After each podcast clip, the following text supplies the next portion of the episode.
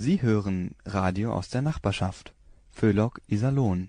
Und heute bin ich für Radio Iserlohn unterwegs und treffe mich mit Marlies Gorki am Grab ihres Sohnes Sebastian, der am 11. September 2001 gewaltsam bei dem Terrorangriff in New York ums Leben gekommen ist. Von Wind und Regen und jetzt hier in der Sendung begleitet uns Ann-Sophie Mutter und die Berliner Philharmoniker Mozarts Violinkonzert Nummer 5 Allegro Aperto und das Violinkonzert Nummer 3 Adagio. Redaktion und Moderation Charlotte Kroll.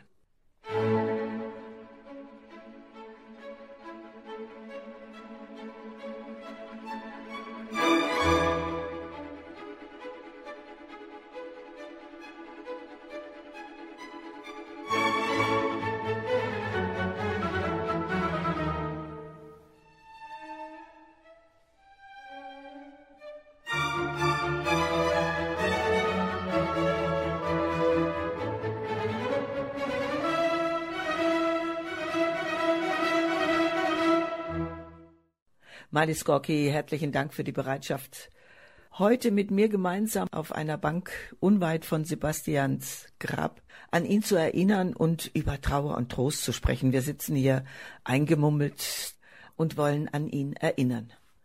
Malis Gorki, gab es einen besonderen Grund für den Vornamen Sebastian?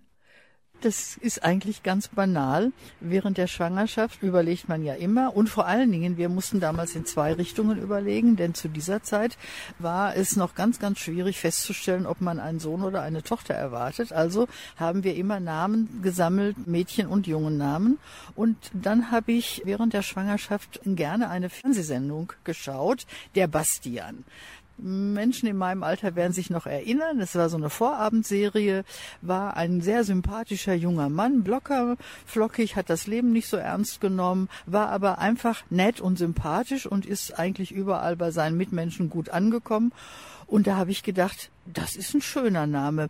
Aber Bastian, und dann wollte ich doch den kompletten Namen haben und deswegen ist es ein Sebastian geworden. Wie war er als Baby, als Kleinkind? Er war als Baby ein relativ unruhiges Baby. Er hat sehr viel geschrien, geweint. Und als junge Mutter mit dem ersten Kind wird man da recht schnell nervös und überlegt und denkt, er ist doch satt und er ist doch sauber und ich habe ihn auf dem Arm, was denn jetzt noch? Und da war ich also wirklich oft verzweifelt. Dann, als er heranwuchs, war er ein relativ schlechter Esser. Wir haben also wirklich mit Mühe und Not immer mal so die wichtigsten Lebensmittel in ihn hineinbekommen. Man will ja auch alles richtig machen, da habe ich schlaue Bücher gelesen, was man so füttern soll und was die Kinder so brauchen und war immer verzweifelt, dass er viele Dinge nicht mochte.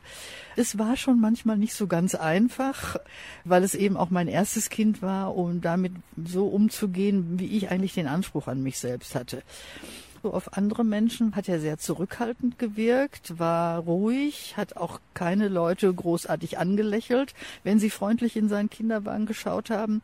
Also war immer so ein bisschen zurückgezogen. Das zog sich bis in die Schulzeit durch. Auch immer diese Ruhe, den Lehrer immer angucken, nimm mich bloß nicht dran. Ich möchte jetzt nichts sagen. Also so in dieser Richtung. Und das hat sich nachher im jungen Erwachsenenalter komplett gewendet. Ich habe gelesen, er sei ein ausgesprochener Schambolzen gewesen. Ist er hinterher auch gewesen? Das kann man kaum glauben, wenn man dem jetzt zuhört, was ich gerade erzählt habe, aber das war tatsächlich so. Er ist dann so später, so mit, mit 16, 17, wandelte sich das und dann ging er auch auf Menschen zu, dann wurde er ganz offen und hat mit ganz vielen Leuten sich gut verstanden. Also man brauchte gar nicht viel. Man konnte ihn in jede Gesellschaft mitnehmen zum kleinen Smalltalk. Da hatte er immer irgendwas gefunden, was er sich mit den Leuten erzählen konnte. Also da war das ganz anders. Und da war er total offen. Und auch später, als er dann nach Amsterdam, nach Frankfurt ging und dann zum Schluss auch nach New York. Wir haben uns überall gewundert, welche Kontakte er da in relativ kurzer Zeit überall geknüpft hat. Ja, liebe Hörer und Hörerinnen, wir sitzen auf der Bank, alten Teil des Iserlohner Friedhofs. Und nach der musikalischen Unterbrechung geht's dann weiter und wir wollen sprechen über Sebastian Gorki, über Schule und die Ausbildung.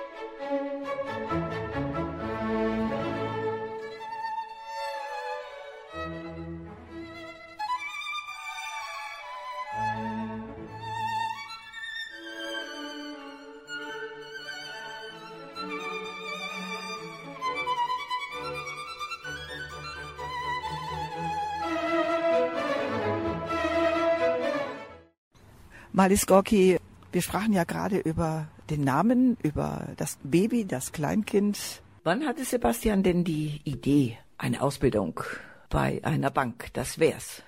13, 14-jährig, ganz früh schon. Ich weiß noch, dass er einen Nachbarn, der damals äh, regelmäßig das Handelsblatt bezog, immer gebeten hat, ob er die ausgelesenen Exemplare bekommen kann. Und die lagen dann immer brav zusammengefaltet vor unserer Tür. Dann hat er bei den Banken, die haben, oder Sparkasse und oder Banken haben damals ausgeschrieben, so Börsenspiele, wo ganze Klassen mitmachen konnten. Seine Klasse machte nicht mit, aber er wollte unbedingt mitmachen. Und dann ist er zur Sparkasse gegangen und hat gefragt, ob er da außer Konkurrenz ganz alleine mitspielen durfte. Und die waren da auch ganz angetan und haben ihn dann mitspielen lassen. Also das hat schon ganz, ganz früh angefangen. Und einmal kann ich mich erinnern, hat er beim Stadtspiegel bei so einem, hm, weiß ich nicht, Wettbewerb, Quiz oder irgendwas war da. Jedenfalls musste man eine Postkarte ausfüllen, damit man mit konnte zur äh, Düsseldorfer Börse. Und da ist er tatsächlich auch ausgewählt worden. Da musste mein Mann damals noch mit, weil er noch jung war und alleine da nicht mit durfte. Und dann sind die zur Düsseldorfer Börse gefahren. Also das ist ganz, ganz früh schon in ihm gewachsen. Nach der Ausbildung hat Sebastian Gorki noch eine Weile bei der Deutschen Bank hier in Iserlohn gearbeitet und dann kamen einige Wechsel. Dann kamen einige Wechsel. Dann ist er nach Frankfurt gegangen, zur, zur Deutschen Bank Frankfurt eben, zu der Hauptstelle, hat parallel bei diesem Wechsel noch die Bankakademie besucht, um da eben sich auch noch weiterzubilden und war dann eine Weile zunächst erstmal in Frankfurt bei der Deutschen Bank. Und dann hat er erlebt, dass ein Freund von ihm, den er schon auch aus Iserlohn kannte, der auch bei der Bank beschäftigt war, nach New York ging. Und für die Deutsche Bank. Und dann hat er ihn in New York besucht. Und ja, das war für ihn jetzt erstmal ein Ferienaufenthalt. Aber wir merkten schon, als er nach Hause kam und so fasziniert berichtete, dass ihm das wohl sehr gefallen hat. Und dann hat er weiter, ohne dass wir das so merkten und mitbekommen haben, seine Kontakte spielen lassen und irgendwann kam er dann mal nach Hause und sagte, was haltet ihr davon, wenn ich für ein Jahr nach New York zur Deutschen Bank gehe? Und wie war die Begeisterung von Vater und Mutter? Die Begeisterung war natürlich geteilt. Einerseits ist das eine tolle Chance für so einen jungen Menschen. Es kommt hinzu, das war der Bankenplatz zur damaligen Zeit. Und es macht sich in einem Lebenslauf eines Bankers natürlich immer richtig gut, wenn man so eine Station mit aufzählen kann. Wir haben ihm natürlich auch das, sagen wir mal, Abenteuer gegönnt, in einer solchen Metropole zu leben und zu arbeiten und, und einfach mal ein ganz anderes kulturelles Leben auch mitzubekommen. Natürlich waren wir auch wehmütig, denn New York ist ganz schön weit weg. Der Aufschlag in New York war in welchem Jahr? Kurz nach, der, nach dem Jahreswechsel 2000 ist er nach äh, New York gegangen und äh, hat dann immer noch mal ein bisschen gependelt ist dann manchmal in Frankfurt gewesen für eine Woche, dann wieder zurück nach New York. Außerdem musste er noch die Prüfung für die Bankakademie hier ablegen. Das war auch noch nicht ganz abgeschlossen. Also das überlappte sich immer so ein bisschen und ist dann aber doch im Laufe des Sommers 2000 komplett nach New York gezogen. Denn im Oktober 2000 haben wir ihn da dann besucht. Hatte er denn die Absicht, dann da zu bleiben? Nein. Nein, also ähm, anfangs denk, hat er noch nicht so sehr darüber nachgedacht, aber im Laufe der Zeit, wo er die schon eigentlich in seinem ersten Jahr sagt, ja, das ist eine schöne Erfahrung, das ist eine wichtige Erfahrung, die ich nicht missen möchte. Aber ehrlich gesagt, ich komme mindestens nach Europa, wenn nicht nach Deutschland zurück. Haben Sie noch in Erinnerung, Marlies Gorgi, was er sich versprochen hat von diesem Aufenthalt? Er hat sich schon versprochen, dass er da eine ganze Menge lernen kann, dass das einfach nochmal eine ganz andere Perspektive auf das Bankwesen, auf Bankgeschäfte und auf alles, was, was mit, mit dem großen Thema Bank zu tun hat. Das war für ihn schon wichtig. Also er war wissbegierig, wissensdurstig. Für ihn war das das ganze Paket beruflich, privat, da etwas ganz Neues kennenzulernen. Wie waren die Kontakte in der Zeit? Da hatten wir ja schon, Gott sei Dank, die Technik. E-Mails waren zumindest möglich. Wir haben regelmäßig telefoniert. Der Kontakt ist sehr eng geblieben. Und wir haben ihn dann ja auch relativ schnell besucht. Oktober 2000 sind einfach um mal zu gucken, wo das Kind abgeblieben ist.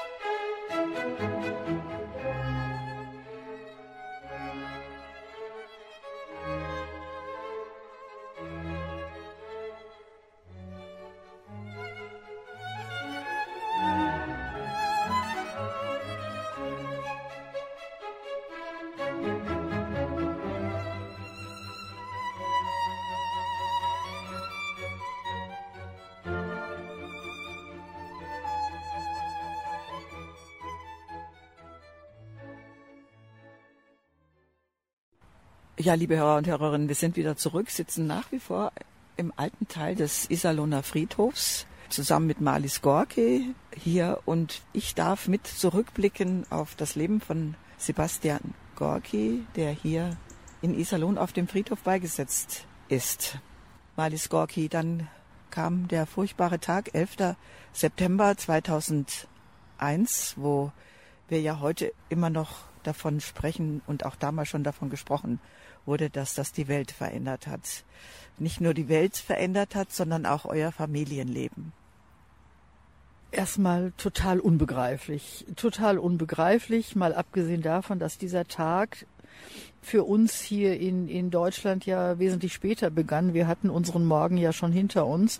Denn wenn wir nachmittags 15 Uhr haben, dann ist es in New York 9 Uhr morgens. Also die Zeitverzögerung muss man einbeziehen. Bis dahin war es ein schöner Tag, ein angenehmer Tag, ein normaler Tag.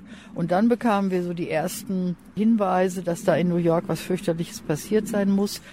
Da fingen wir an, uns leichte Sorgen zu machen. Oh Gott, hoffentlich ist ihm nichts passiert. Und wir wussten ja damals auch schon, dass äh, seine Freundin schwanger war. Hoffentlich ist dort nichts passiert. Also da baute sich so eine gewisse Unruhe auf. Aber sie war da, aber wir haben noch keine Riesensorgen gehabt. Und erst dann am späten Nachmittag, als die Fernsehbilder ja dann fürchterlicher und fürchterlicher wurden, da wurden wir auch nervöser und nervöser und äh, haben dann mittlerweile auch die ersten Anzeichen gehabt, dass da doch mehr passiert sein muss.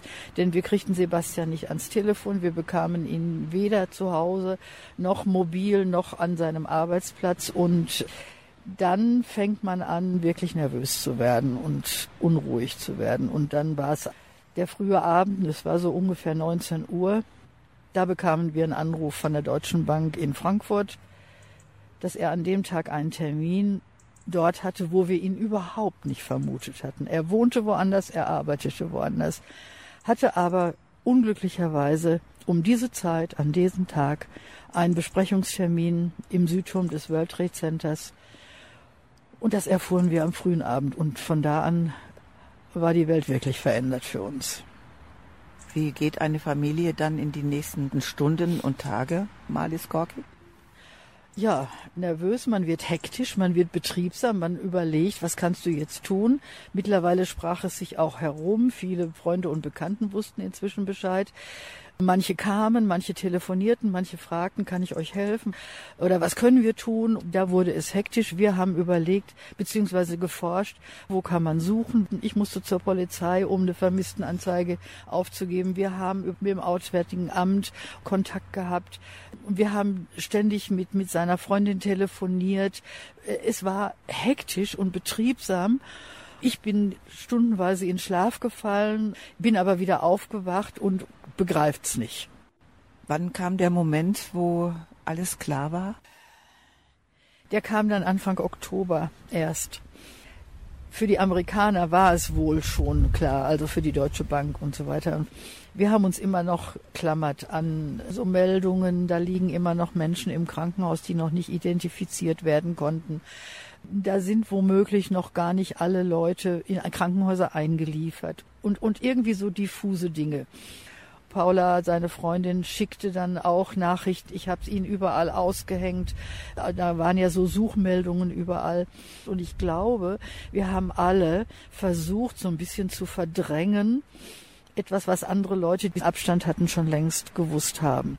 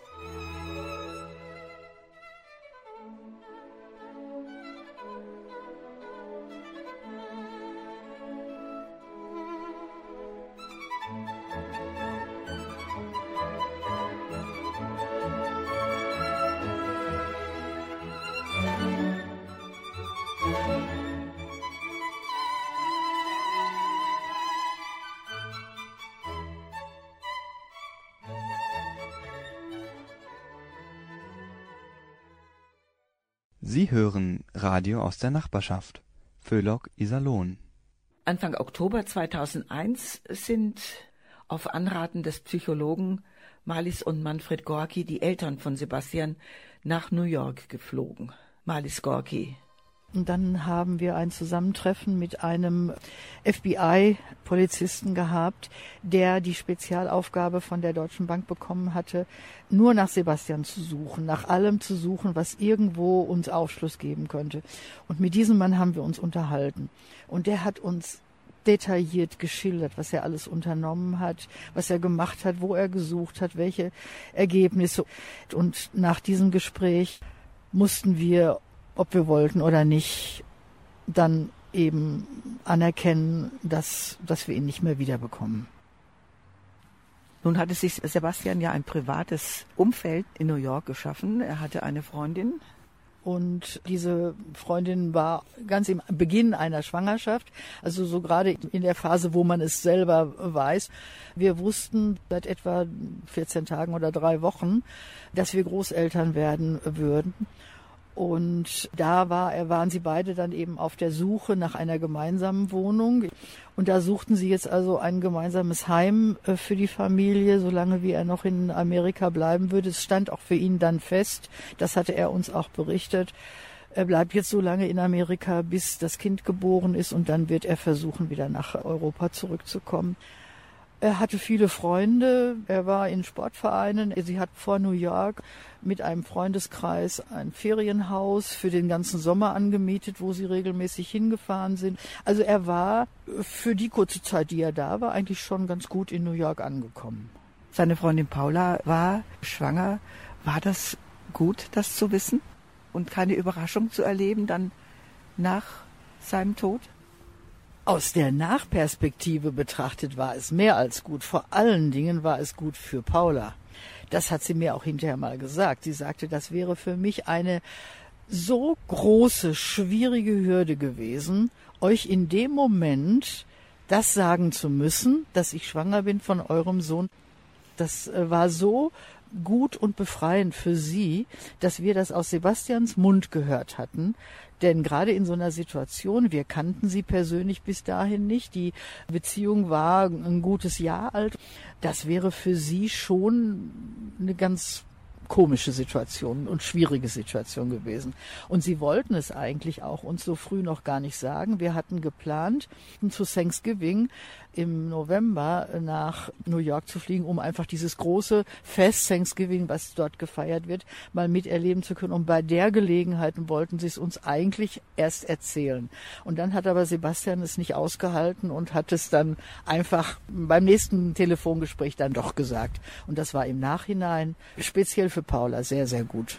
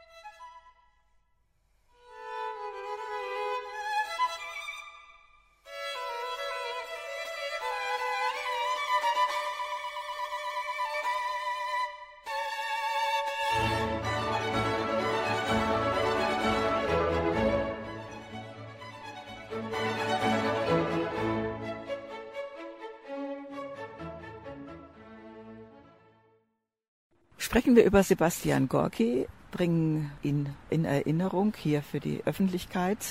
Für Malis und Manfred Gorki ist er natürlich ständig in der Erinnerung. Wie packt man dann Trauer und was ist dann eventuell Trost? Trauer hat natürlich ganz verschiedene Facetten, wie bei jedem Menschen. Das wird jeder bestätigen, der mal in dieser Situation war.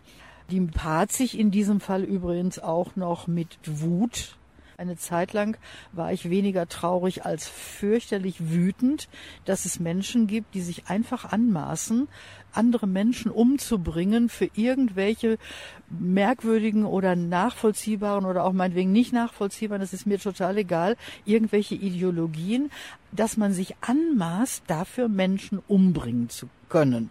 Das ist erstmal das, was uns unheimlich wütend gemacht hat. Dann kommt natürlich so eine gewisse Verzweiflung oder eine gewisse vielleicht auch Wut oder Ärgernis dazu, dass er ausgerechnet in dem Moment da sein musste. Er war schlicht und ergreifend zum falschen Moment am falschen Platz und das eigentlich auch noch per Zufall, denn den Termin sollte ein anderer Kollege wahrnehmen, der sich an dem Morgen krank gemeldet hatte und übrigens, weil seine Frau schwanger war und es ihr nicht gut ging. Deswegen ist er bei ihr zu Hause geblieben. Und mein Sohn hat auch eine schwangere Freundin gehabt und er ist nicht zu Hause geblieben und er erfuhr dann im Büro, der andere Kollege kommt nicht und hat gesagt, okay, es ging um einen deutschen Unternehmer, den übernehme ich mal. Und ist dann da eingesprungen und ist wirklich ganz schnell an diesen falschen Platz gefahren. So, wenn man das alles zusammennimmt, dann kommt zu dieser Trauer, die man empfindet, weil das eigene Kind einfach nicht mehr da ist und so plötzlich aus dem Leben gerissen wurde, kommen dann so andere Empfindungen eben wie Wut und Verzweiflung und fürchterlich ärgerlich und ich weiß nicht, was alles sein. Das mischt sich. Nun sagt man ja immer, dass Zeit hilft bei der Trauer. Ist das wirklich so? Ach, da gibt es so ein paar Klischees. Es gibt ja zum Beispiel dieses angebliche sogenannte Trauerjahr wo früher die äh, Menschen dann auch noch ein Jahr schwarze Kleidung getragen haben und dann hinterher durften sie wieder fröhlich sein und gelbe Sachen anziehen.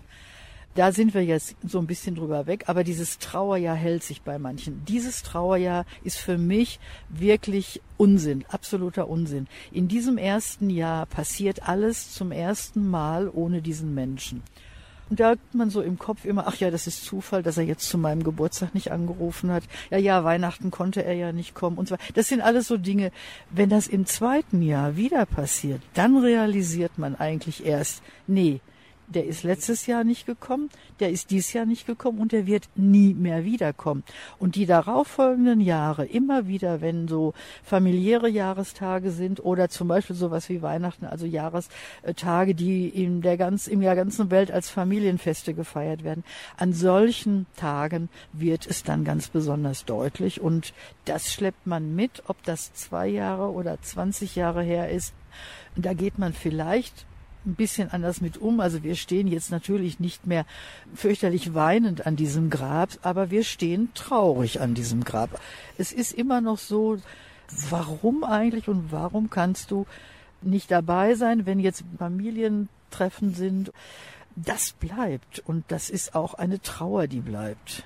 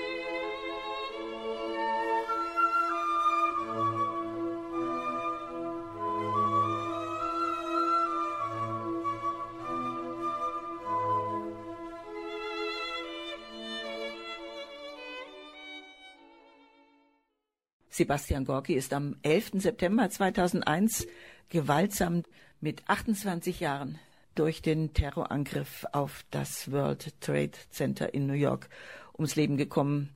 Ein Mensch von 2996, davon 13 deutsche Staatsangehörige. Kein Unfall, keine Krankheit durch Gewalt. Ja, vor allen Dingen, wenn ich jemanden durch einen Unfall oder durch eine lange Krankheit verliere. Beim Unfall kommt es auch plötzlich, aber bei einer langen Krankheit habe ich eventuell die Chance, mich vorzubereiten. Aber in beiden Fällen habe ich die Chance, diesen toten Körper, diesen toten Menschen noch einmal zu sehen, vielleicht noch mal zu berühren. Uns fehlt dieses Bild. Und ganz ehrlich, es gibt ja keinen kompletten Körper Sebastian Gorki, den wir beigesetzt haben.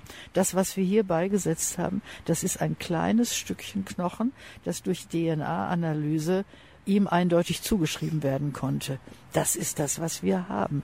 Uns fehlt dieser letzte Moment, wo man sagen kann, ja, er ist wirklich tot, er liegt jetzt da, er ist gestorben. Das Bild fehlt uns und das fehlt uns wirklich. Wenn Sie vom Bild sprechen, erleben wir ja jedes Jahr am 11. September ja rückblickend per Fernsehen diese Katastrophe bildlich. Das macht doch mit Sicherheit auch jedes Mal aufs Neue was mit den Hinterbliebenen.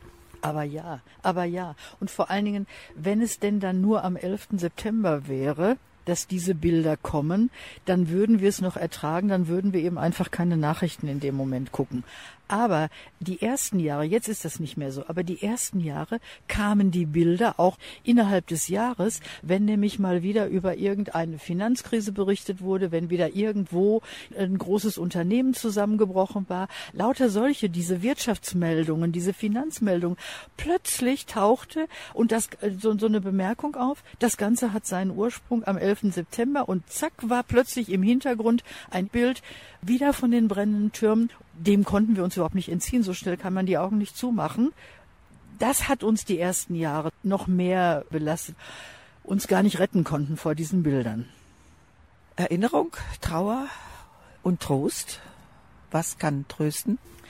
Äh, ja, das ist auf jeden Fall Trost, dass es da ein Kind gibt, das sein Kind ist, das ihm auch sehr, sehr ähnlich ist, rein optisch, auch in manchen Wesenszügen, der dann einfach für uns da ist und für uns in manchen Situationen fast mit der Person Sebastian ein bisschen verschmilzt.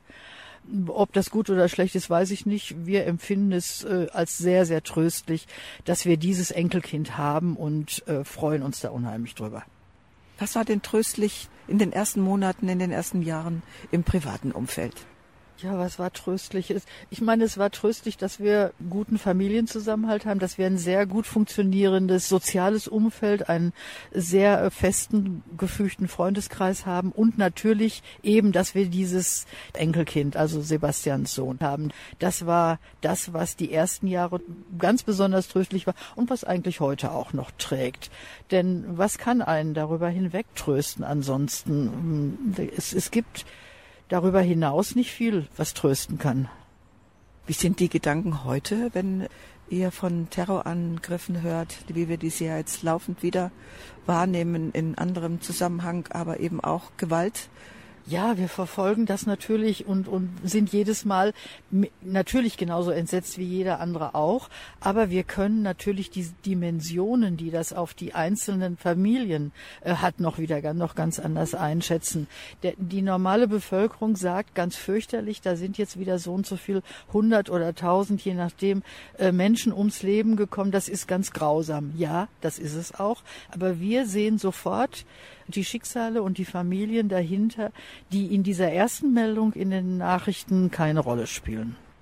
Ist ein Grab auch ein ganz wesentlicher Faktor an Erinnerung, an Trauerbewältigung? Doch, das ist es. Das ist es schon. Das hätte ich mir früher auch nicht vorstellen können. Und ich höre auch heute noch manchmal, in, nicht in meinem Zusammenhang, aber so in anderen Zusammenhängen, wenn Menschen darüber reden, ach nee, Friedhof, ja, das muss sein, weil der menschliche Körper muss ja irgendwo bleiben können. Aber eigentlich denke ich an den Menschen hm, ja doch zu Hause oder woanders. Das ist auch richtig. Das ist wirklich richtig. Und natürlich da, wo wir jetzt wohnen, da ist auch Sebastian groß geworden und mein Arbeitszimmer ist in seinem ehemaligen Kinderzimmer. Also ich bin ständig von ihm umgeben und ich habe auch ganz viele Fotos in diesem Zimmer. Aber der Friedhof kommt einfach dazu. Er ist nicht mehr da. Wir wissen, dass es ihn nicht mehr gibt, aber wir wissen, dass da eine Stelle ist, wann immer es uns danach ist, hingehen und ein Blümchen hinbringen oder einfach nur so da stehen und nochmal über ihn reden oder mit irgendjemand Außenstehenden hingehen und über ihn reden. Für uns hat der Friedhof doch eine Bedeutung bekommen, das hätten wir uns früher auch nicht so gedacht, dass das mal wichtig sein wird, dass wir hier so eine Stelle haben, zusätzlich zu unserem Zuhause.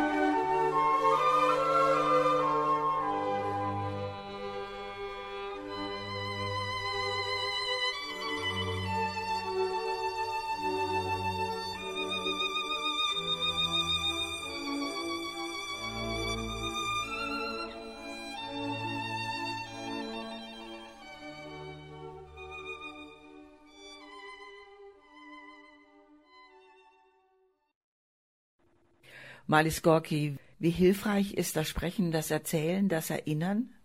Das muss sogar für mich, für uns, auch für meinen Mann, obwohl der etwas anders trauert als ich, ist das auf jeden Fall gut. Und wir erzählen und gerade unserem Enkel, aber auch den anderen Enkelkindern, er hat ja noch zwei Nichten, auch die interessieren sich für ihn und wir erzählen gerne und wir erzählen gerne Geschichten und auch lustige Geschichten oder was die Brüder früher mal angestellt haben. Und auch Sebastians Sohn fragt natürlich ganz häufig danach, wie war er? So die Fragen, die jetzt auch gestellt worden sind gerade. Wie war er? Was war er für ein Kind? Was war er für ein Jugendlicher? Was hatte er für Interessen? Das will sein Sohn ja auch alles wissen. Und wir erzählen das auch gerne. Welche Eltern erzählen nicht gerne Geschichten von ihren Kindern? Und da ist es in dem Moment wirklich egal, ob diese Kinder noch leben oder ob sie nicht mehr leben.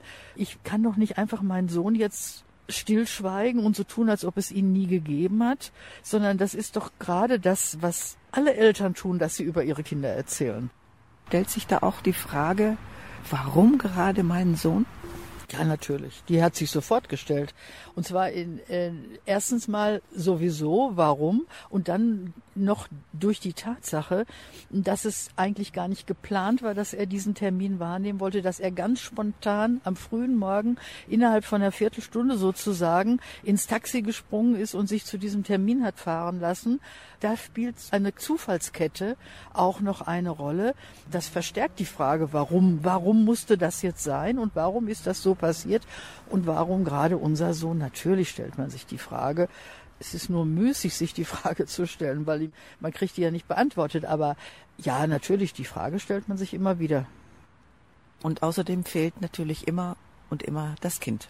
Ja, ich habe es jetzt wieder vor Augen. In der nächsten Woche werden wir ein kleines Familientreffen haben, weil meine Mutter, also seine Oma, 100 äh, Jahre alt geworden wäre, wenn sie denn noch lebte. Und das haben wir dann zum Anlass genommen, ein bisschen Familie einzuladen und uns hier in Iserlohn zu treffen. Ja, und wer fehlt? Es fehlt unser Sebastian.